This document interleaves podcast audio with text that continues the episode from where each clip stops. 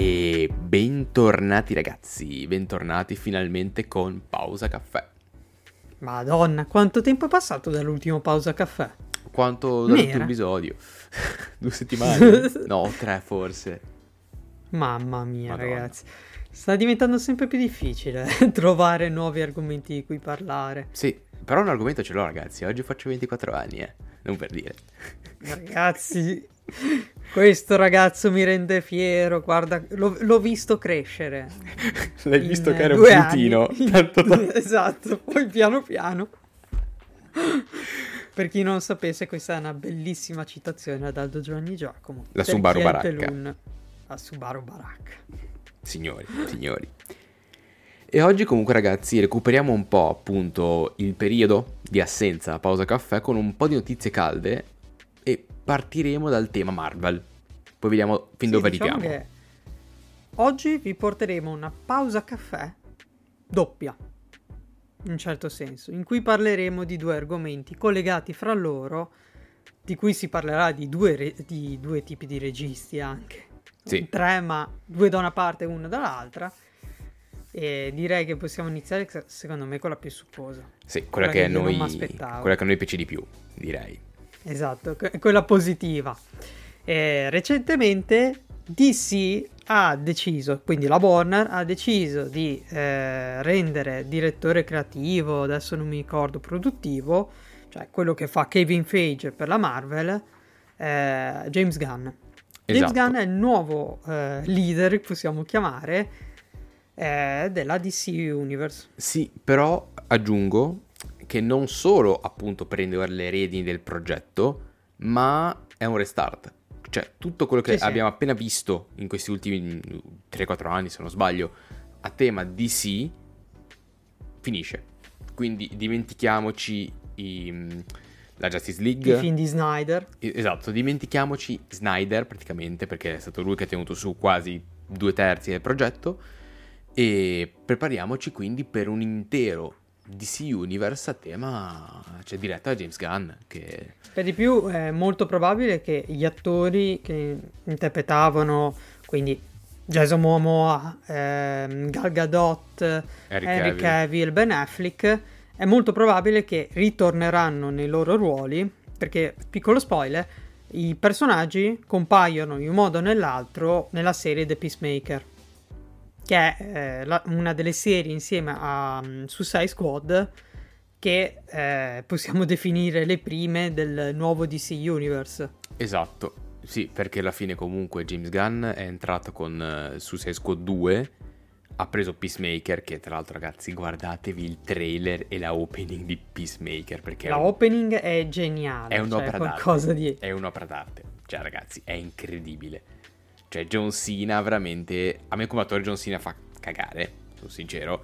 Nel senso che. Io ti cioè... dico, in Suicide Squad e in Peacemaker si è dimostrato molto molto bravo. Esatto, cioè io ce l'ho in mente in Fast and Furious nell'ultimo, ce l'ho in mente per tutti gli altri film del cazzo che ha fatto, ma perché poi vabbè, per amore di Dio, non è un attore, cioè lui come figura lo prendi per i film ma in questi ruoli ha reso una figata, cioè è incredibile. È la stessa cosa di Dave Bautista. Bautista tu esatto. lo prendi e dici non... Eppure invece ha fatto. Cioè Però in ba- Dune, Bautista, in Blade Runner... Bautista secondo me nell'ambito dei wrestler è l'attore migliore tra quelli che conosciamo sì, oggi. Cioè, sì, sì.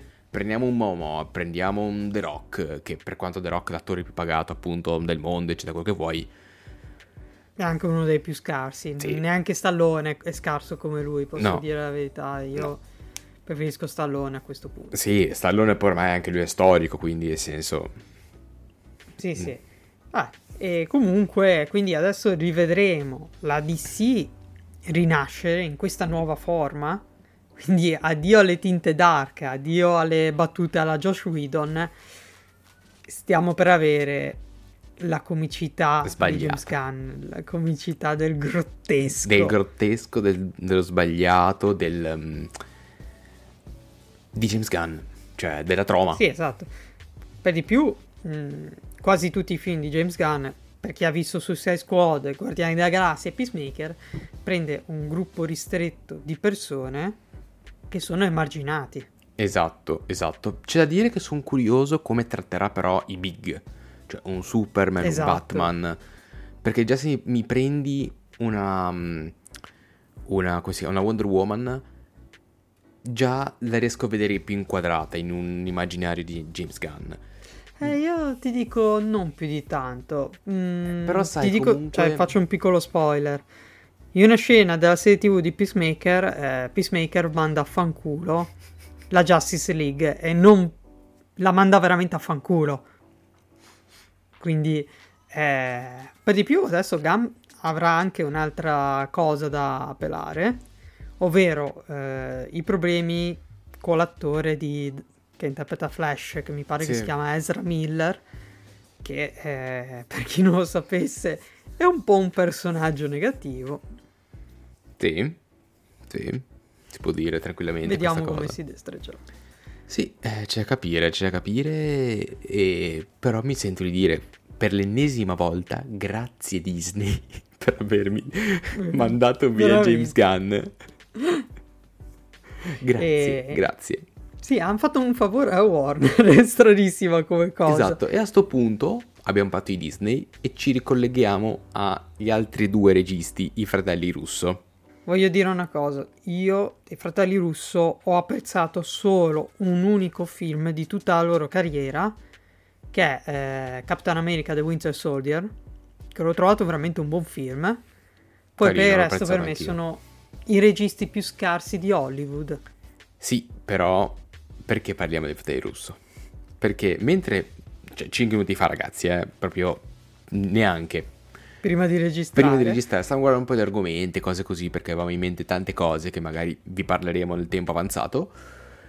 E io trovo questo articolo del live action di Hercules. Dico, io grande fan di Hercules, uno dei miei personaggi Disney preferiti, dico, cazzo, bello, leggo diretto dai fratelli Russo e già lì un po' una lancia nel cuore mi è partita. Ma poi leggo che sarà un musical e fin qua dico, ok, Disney, ci può stare, ci può stare. Sì, comunque. perché anche perché il film originale di Hercules della Disney, è un... non proprio originale però, sì.